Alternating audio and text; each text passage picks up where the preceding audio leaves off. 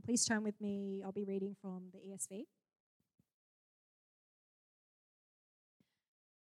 Um, when Mordecai learned all that had been done, Mordecai tore his clothes and put on sackcloth and ashes and went out into the midst of the city. And he cried out with a loud and bitter cry. He went up to the entrance of the king's gate, for no one was allowed to enter the king's gate clothed in sackcloth.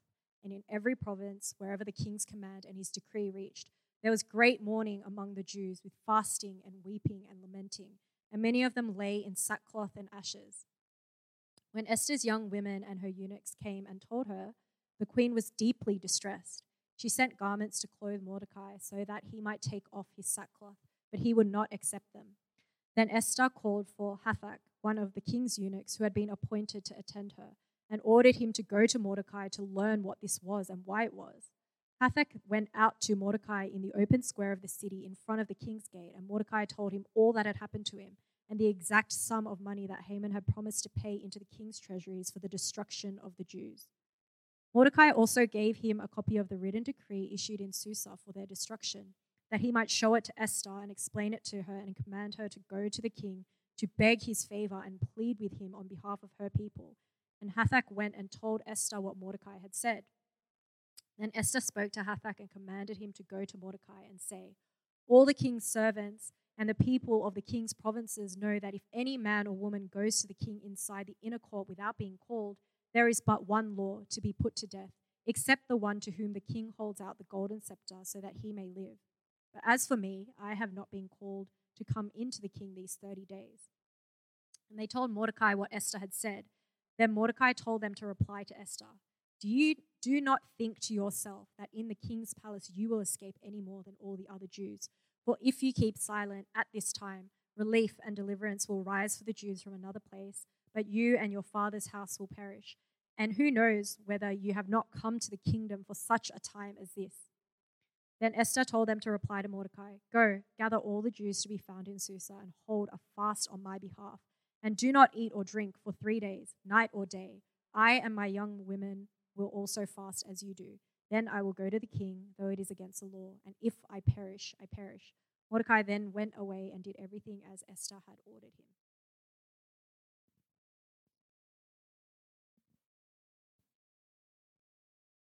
Thanks, Louise, uh, for serving us with uh, that prayer and uh, reading scripture. Um, we're going to have um, a guest speak to us today. Uh, so I'll just invite up uh, Clement, if you could uh, just warmly welcome him with some, yeah, with an applause.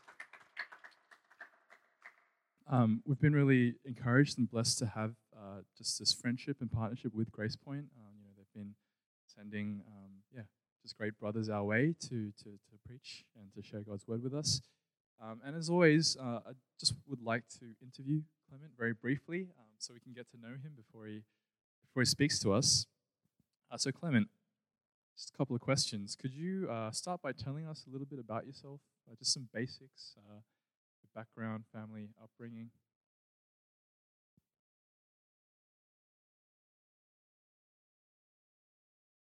Testing one two one two. Cool, excellent. Uh, so hi guys, like my name is Clement. Uh, I am a ministry apprentice at Grace Point Presbyterian Church. I used to work as a high school teacher, uh, but then like a year ago, um, well, I've been wrestling with the calling of ministry for some time, and uh, last year I decided to um, yeah uh, heed to God's calling uh, to go into full time ministry. I'm currently engaged, uh, so due to wed in January as well to my lovely fiance Rebecca. Uh, she wanted to come today, but like she couldn't make it, so it's fine. Uh, and my personally, uh, any I am more of a cat person. Uh, anyone cat people here? Well, that's quite unfortunate. I might, I might as well just leave. Yeah, yeah, yeah. So that's just like a little bit about me. Uh, I'm born in Hong Kong as well. I came to Australia um, 2009, and I studied here. Um, yeah, and that's a little bit about me. Yeah. Awesome. Um, you kind of touched briefly uh, on just your journey into ministry, mm. but would you mind telling us a little bit more about, you know, so, some of that journey and you know the ways yep. that God might have convicted you to? Mm. Yeah. Yeah. Um. So I wasn't born in a Christian family, so I was raised in Hong Kong, and it was, very interesting that, uh, by God's providence, my parents sent me to a Christian school, nevertheless. Um, but when I came to Australia, I went to a selective school. You know, it was like, oh, academic, who cares? Um, and uh, thankfully, like some of my friends started bringing me to church. Um, didn't really like kind of follow through. Uh, for me, it was just there to hang out with my buddies as well. But over time, uh, long story short, I was in a relationship and I was unfaithful. Uh, and basically, that led me to wrestle for years this guilt and like shame that I felt.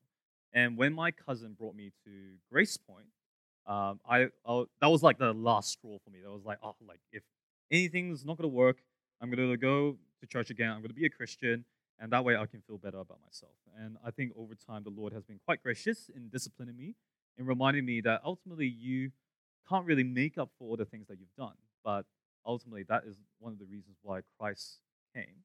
He came to die and take on the wrath that you deserve. And so ultimately, I, I came to realize this amazing truth that salvation is by grace through faith. It truly is. It's not something that I can earn by any given way. And uh, over time, it was just being um, a blessing to be able to truly let go of trying to work for my own salvation and really just trust in what Jesus has done. And over the years, uh, wrestling with this particular calling, because I, uh, in my heart, I grew for a passion of ministry, uh, especially that I have a heart for the youth and really want to see them grow in the gospel. But um, that required sacrifice, that required a risk, because I was working a full time job. My parents are often just hesitant with this idea of me going to ministry. Uh, I had to really wrestle with that idea of, oh, but if I oh, well, I'm working in a Christian school. I'm doing Christian ministry. So as long as I get that and also I get paid, it should be fine. Uh, but over time, the Lord forced me to face my own insecurities and, again, my own um, idolatry of security in money. And over time, the Lord really had to remove that idol from my heart, allow me to say, look, ultimately, there's nothing else that I would love to do than to preach the gospel to the nations and the generations. So that's where I am at right now, doing my apprenticeship, first year. Um, never know where the pastors will say, Clement, you're not, you're not up for it. Boom, gone. Um, but at the same time, I'm looking forward to finishing off my second year in the future and just, yeah, like moving forward into full time ministry, if God willing. Yeah. Um, yeah, I'm really encouraged to hear. It basically was a testimony of uh, Oh, how God's yeah. been working in your life. Um, will you guys join me as we? Can I just pray for Mm. you, Clement, before you, you speak today? Yep. Uh, Father God, we uh, thank you for the gospel. Uh, thank you that um, all of us here today have been saved by grace through faith in Christ. Um, that's not of our own doing, and that's by your mercy and because you love us. So we thank you for uh, just that comforting uh, reality in the gospel. I pray for uh, our brother Clement today as he speaks. Lord, I just ask that you would use everything that you've done in his life, from his uh, life experiences, his failures, his, his successes, um, just a story of how you've been working in him uh, to bring him to a place where he can speak with conviction and clarity uh, through this text in Esther 4, uh, so that we together as your people would actually hear from you, would hear your voice through your word, through this brother. Uh, we pray that uh, you'd fill him with your spirit, lead all of us as he speaks to us in your word. In Jesus' name we pray. Amen. Amen. Thank you. So, church, how about we um, bow in prayer once again uh, before the preaching of the word? Join me in prayer. Heavenly Father, Lord, we come before you with humble hearts. Uh, let today be about worship. Let it be all about your glory. And so, even as we hear from your word, may your word accomplish the purpose you have ordained it to do to cut through our hearts, to remove idols, to remove barriers to worship and loving you, and to be able to wholeheartedly depend on you. May your word transform us and to live lives that glorify you, Lord, and bring full joy in our lives. In Jesus' name we pray. Amen. So, when it comes to making decisions, it is not as straightforward as we like it to be. You know, some are easy, and yet some decisions are actually quite hard and quite difficult. Like, imagine, for example, you are part of a company and you are involved in a shady deal. You have two choices one, to take that deal but risk losing your reputation, or the other, which is to not take that deal but risk losing your company. What would you choose? Or imagine being stuck in a job where to stay would impact on your health, but to leave will mean losing your only source of income. You see, there are many things in which we are forced to make decisions, and the question that we ha- have to ask ourselves is which choice are we meant to make? Because all of us in this room, mind you, we want to make the right choice. We want to avoid taking risks, and we want to make sure that our decisions always lead to the best outcome.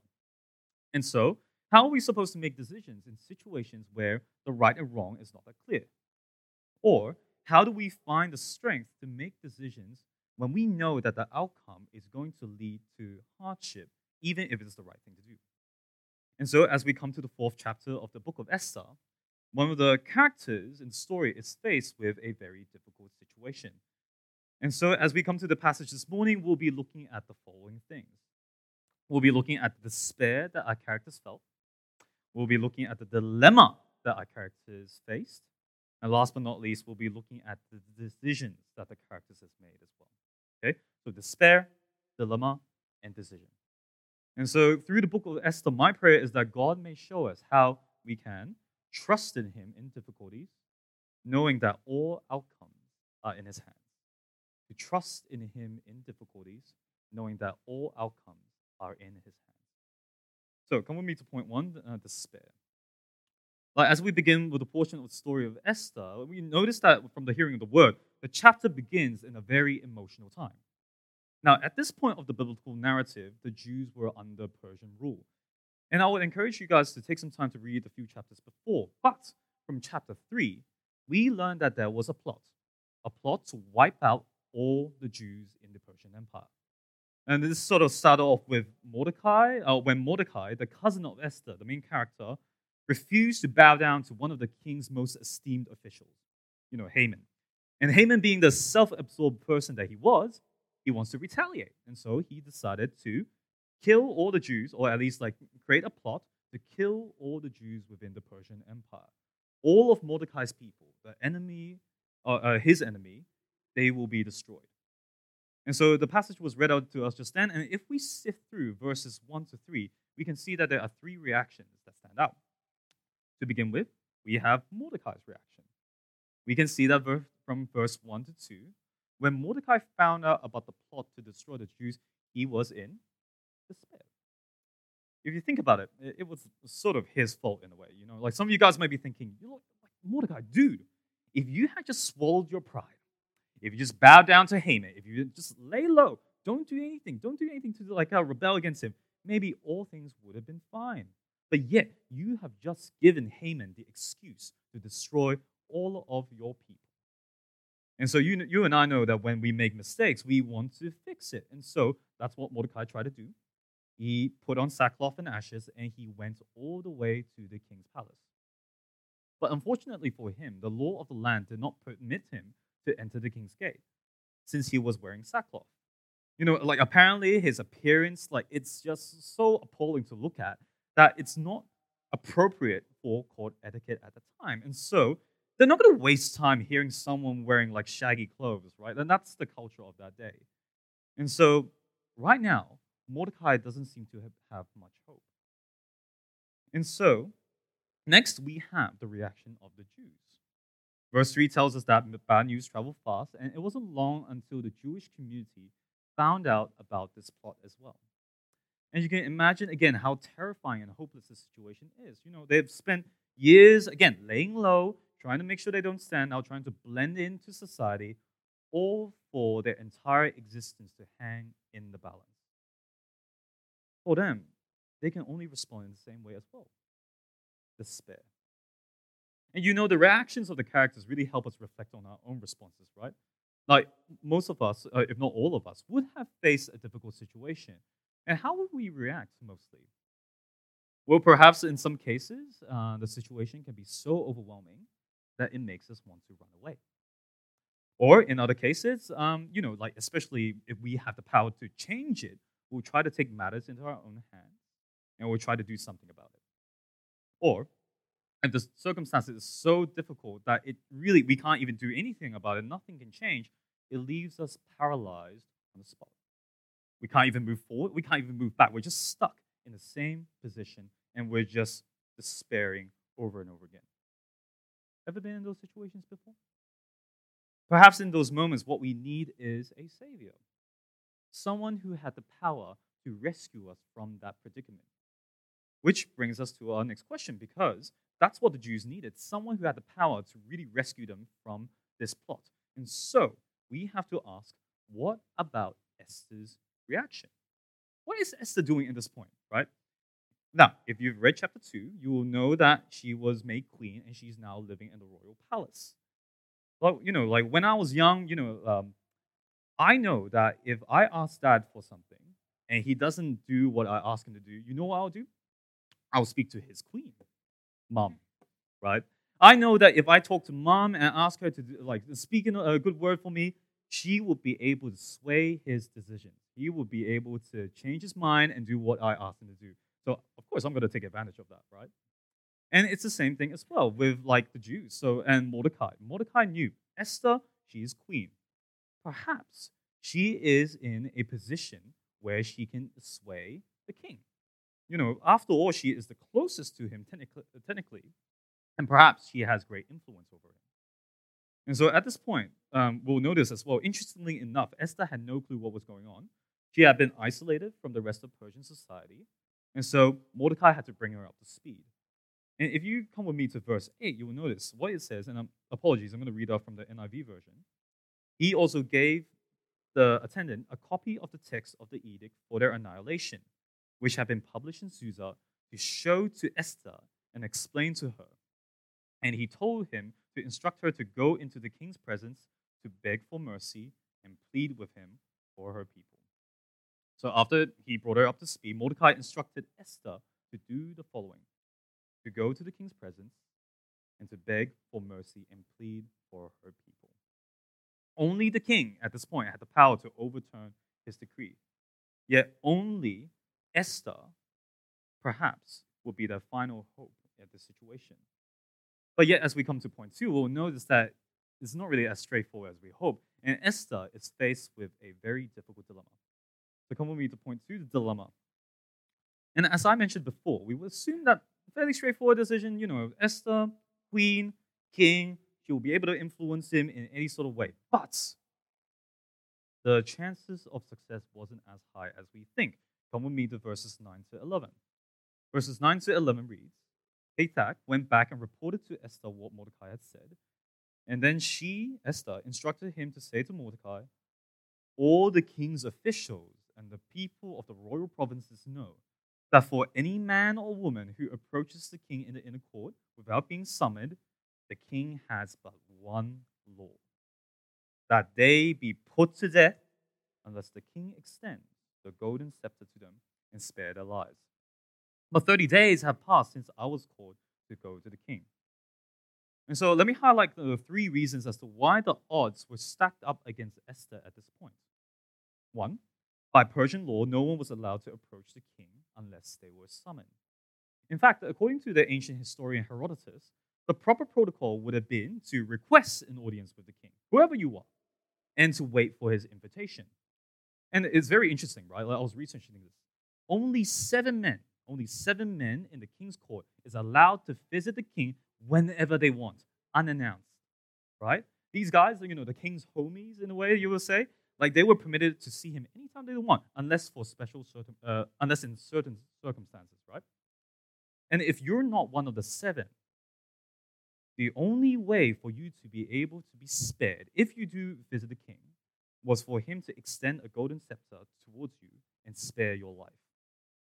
And this is weird, right? Like it would be like uh, most of you guys, or at least some of you guys, are married. It would be like a husband telling his friends, "Hey, dudes, you get, you guys can come over to my house anytime you want. Just hang out and chill. Uh, uh, sweetie, by the way, can you schedule in a nine o'clock appointment with me? Like, uh, we'll grab coffee afterwards then. Like, it's a bit weird, right? And so that's one of the reasons why the odds were stacked up against her. The second reason was that the king may no longer desire her as much as he used to.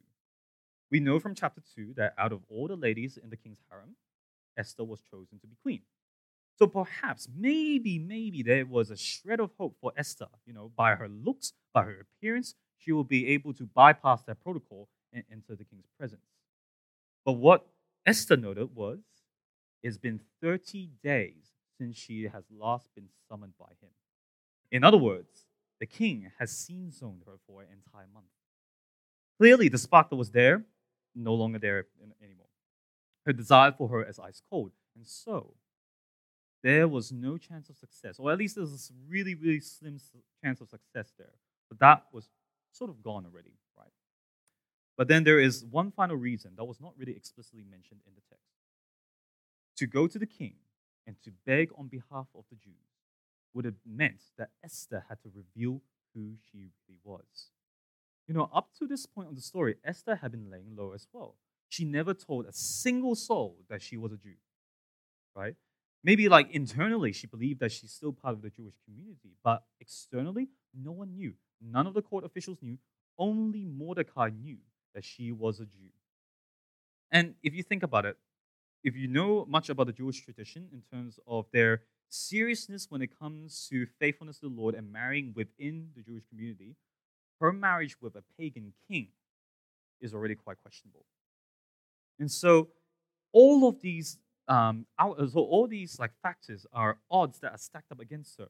And so to approach the king uninvited, to approach him without knowing whether or not he still fancies her, and on top of that, having to possibly reveal that she was a Jew, that was a suicide mission.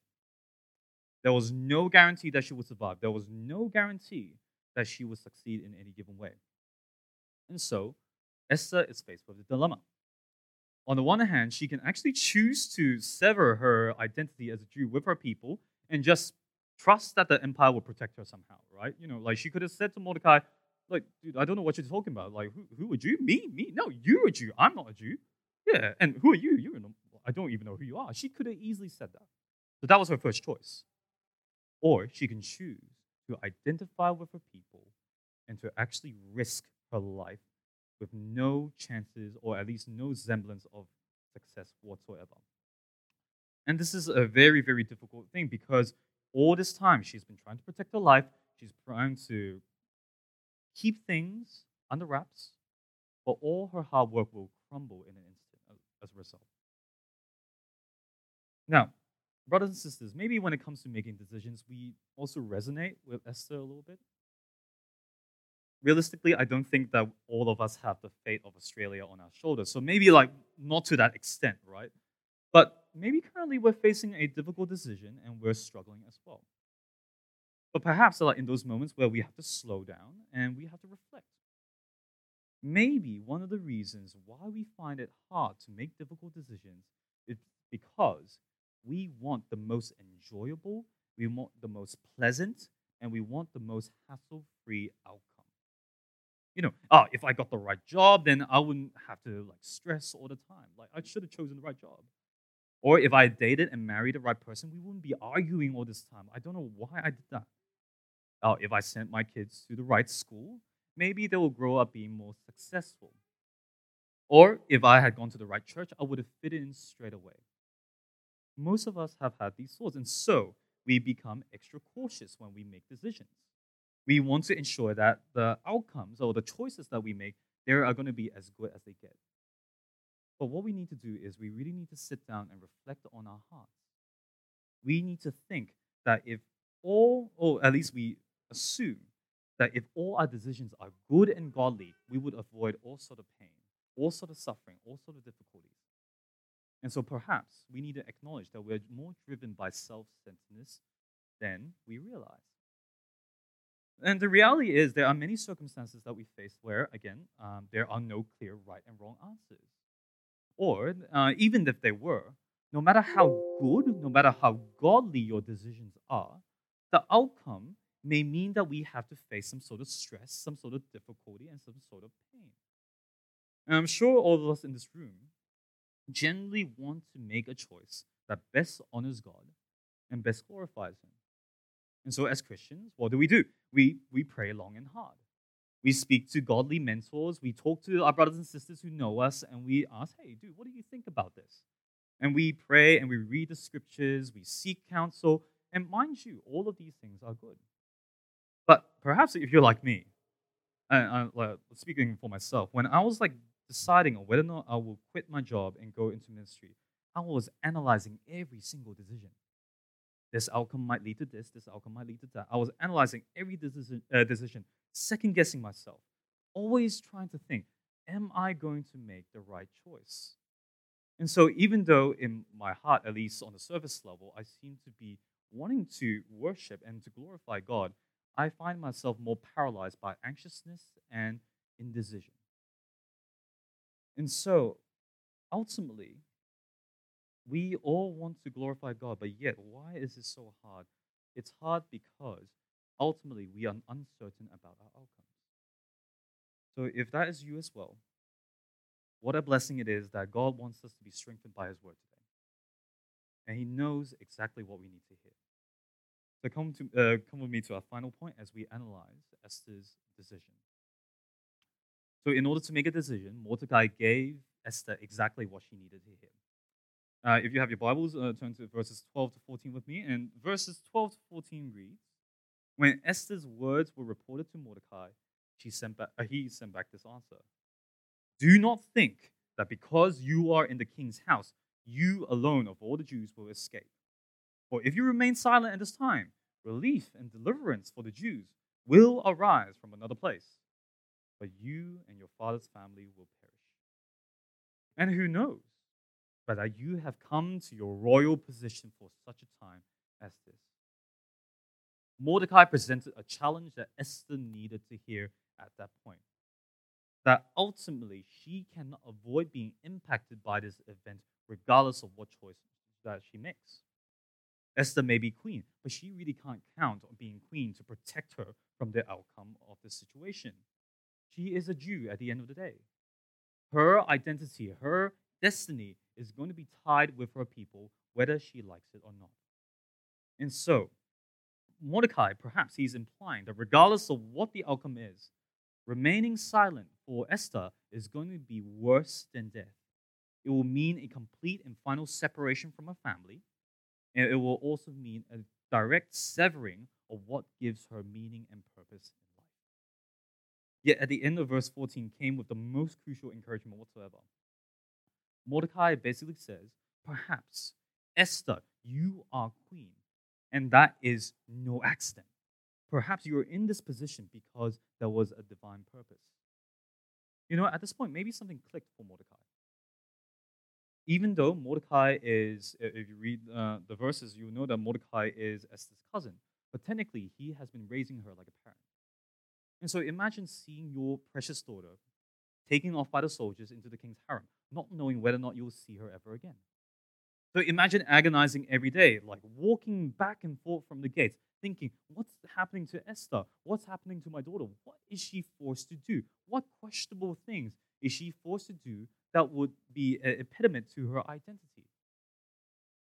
But yet, with no certainty whatsoever whether or not he made the right decision, Mordecai realized that Esther was chosen to be queen despite all circumstances.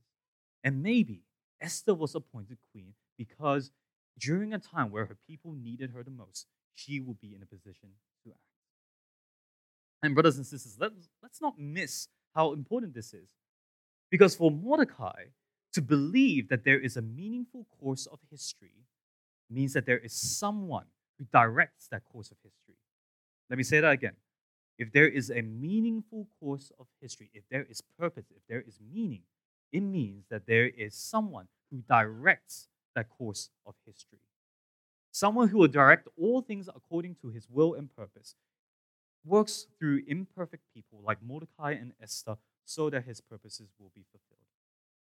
You see, even though the chapter was silent and made no mention of him whatsoever, we can be certain and confident that the one who appointed Esther was not the king at the end of the day. No. The one who appointed Esther as queen was none other than God himself.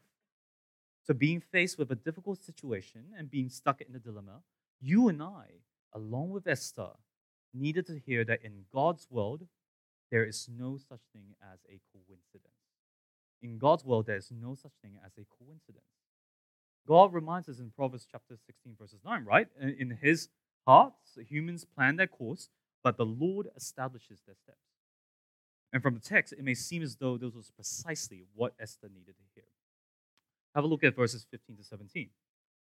Then Esther sent this reply to Mordecai Go, gather together all the Jews who are in Susa and fast for me. Do not eat or drink for three days, night or day. I and my attendants will fast as you do. When this is done, I will go to the king, even though it is against the law.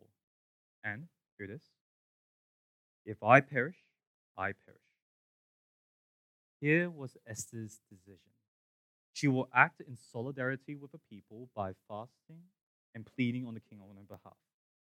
Ultimately, in the face of despair, she chose to take the risk and basically follow along and save the Jews, even if it means risking life. And this is amazing? Because if you're like me, when we're faced with choices, we want to know what's God's will. God, is it your will that I choose this particular pathway or choose this particular person? We, we do that, right? We pray, we ask for God's will. But I guess when we look at Esther, it's very interesting, right? Read ahead, and you guys know. Read ahead of Esther, and you know, oh, look, why stress? We read ahead in Esther, she'll be fine. She went in before the king, like she she pleaded to him. The king listened to her. She'll be fine. Like there's no reason to be worried. But get this, we may know that she's going to be fine, but Esther didn't. Esther had no clue. Esther had no sign whatsoever that things are going to go her way. There was no stars that aligned in the sky, no tongues of flame that appeared on her forehead, no voice from heaven saying, Hey, you got this. Nothing. No sign whatsoever. But yet, despite that, Esther decided to entrust the outcome to the hands of an invisible God. We can see that in her final declaration, right? Seriously, this is amazing. If I perish, I perish. Knowing that the outcome is in the Lord's hands gave Esther the strength to have faith in difficulties. And so, just as Esther needed to hear Mordecai's challenge and encouragement, we too desperately need to hear this glorious truth. All outcomes, all outcomes in our lives are in the hands of our Heavenly Father, who knows what's best for us and even though at times God may seem silent, we can trust that God is not absent in our lives, but He's always active, He is gracious, and He is guiding and leading our every single step along the way. And where do we get that sure sign? Esther didn't have that sign, but where do we get the sure sign, right? We get that sure sign through our risen Savior, the Lord Jesus. Think about it. Unlike Esther, Jesus lived a perfectly simple life. Oh, so it's in life. Sorry. Oh, my goodness. Unlike Esther, Jesus wasn't just risking his life, but he was called to lay it down. Unlike Esther, Jesus knew the outcome of his decision means certain death. Unlike Esther, Jesus was taking on the full force of God's wrath on our behalf. And this weight is so much that in the Garden of Gethsemane, the weight of the decision was so great on him that it crushed him and that he sweated drops of blood. But yet, the Lord Jesus also obeyed the divine calling of God, declaring, Yet not my will, but your will be done. So, to the world, an innocent man died a very meaningless death in the hands of pagans. But by God's sovereignty and purpose, one man's death one man's sacrifice resulted in the salvation of many. By the power of God, he was raised to life, conquering death, and now is reigning supreme at God's right hand. Brothers and sisters, so are you in a situation where you're just anxious about the future? Are you worried about the intricate details of your life, not knowing whether or not you have made the right choices so far? Do you find in situations trying to ask God to give you a sign, like a, like a sign in the sky, but having no clear response whatsoever. Here's something that I want you guys to walk away today from. Jesus is the declaration from God that He is the Lord over all outcomes. His plans, the promise of full reconciliation, the promise of full restoration to the world, the promise of redeeming everything, uh, redeeming us from the brokenness of sin, saving us from His wrath, all of it, He will bring it to pass what he proposed, he will accomplish it by his will. So, knowing that all outcomes are in God's hands means that we can trust that he will redeem our mistakes in the past. Knowing that all outcomes are in God's hands means that we no longer need to be paralyzed with indecision and we can entrust our future careers, our future marriages, a singleness perhaps, or even just our kids. We can entrust all things into His hands. Knowing that all outcomes are in God's hands means that we can trust that where we are at present, the families that we're in, the jobs that we're in, the church that we're in, all of those things are not by accident, and that God has placed us here for a particular reason. Ultimately, the Lord promises that in all situations, He is working to make us more and more like Christ daily. So, my dear brothers and sisters, what are we called to do is not agonize over God's plans for our lives, but to pursue faithfulness and obedience in all things, even if the present outcome is uncertain. And hopefully, we will have the courage and the faith, by God's Spirit, we will have the courage and the faith to declare with Esther if we perish, we perish, because all outcomes are in the Lord's hands. And so, uh, just to close, here are some things to reflect on. Firstly, when facing difficult circumstances, how do you tend to respond? Do you tend to run away and avoid facing that situation altogether? Uh, do you tend to become paralyzed with indecision and second guessing everything that you do? Or do you tend to take matters into your own hands and attempt to make decisions on the basis of your own wisdom and understanding? Have a think about that. Have a reflection. And then, second thing to think about what desires or fears often keep you from choosing faithfulness, especially in difficult circumstances? In other words, what desires or fears keep you from trusting in God even in difficult decisions? Is it your worry that you will be judged by others by making the wrong choice? Is it by fear by fear because you've worried that you'll lose your comforts and your securities? Or is it the concern that God doesn't really know what you truly want? Last but not least, in light of God's love for us and the sovereignty over all things, what does pursuing faithfulness mean in your context? So, are you currently faced with a difficult situation? Perhaps it may mean walking away from a job that encourages you to do questionable things, trusting that God will supply all your needs. Perhaps it may mean putting off our fears and stepping out in faith by committing ourselves to the partner we're called to marry. Perhaps it may mean standing firm and boldly declaring our faith, even if it means being faced with persecution, hardship. Trust that in all situations that we're in, all outcomes are in the Lord's hands. And He will use everything that we do, no matter how difficult it is, to bring glory to Him. And so, church, may we join in prayer and ask that the Lord seal these truths into our hearts today. Let me pray for us. Heavenly Father, Lord, Lord, we come before you and we praise you for the wonderful privilege it is to be able to hear your word being preached. Father, many of us are in perhaps situations where we're faced with difficult circumstances and decisions.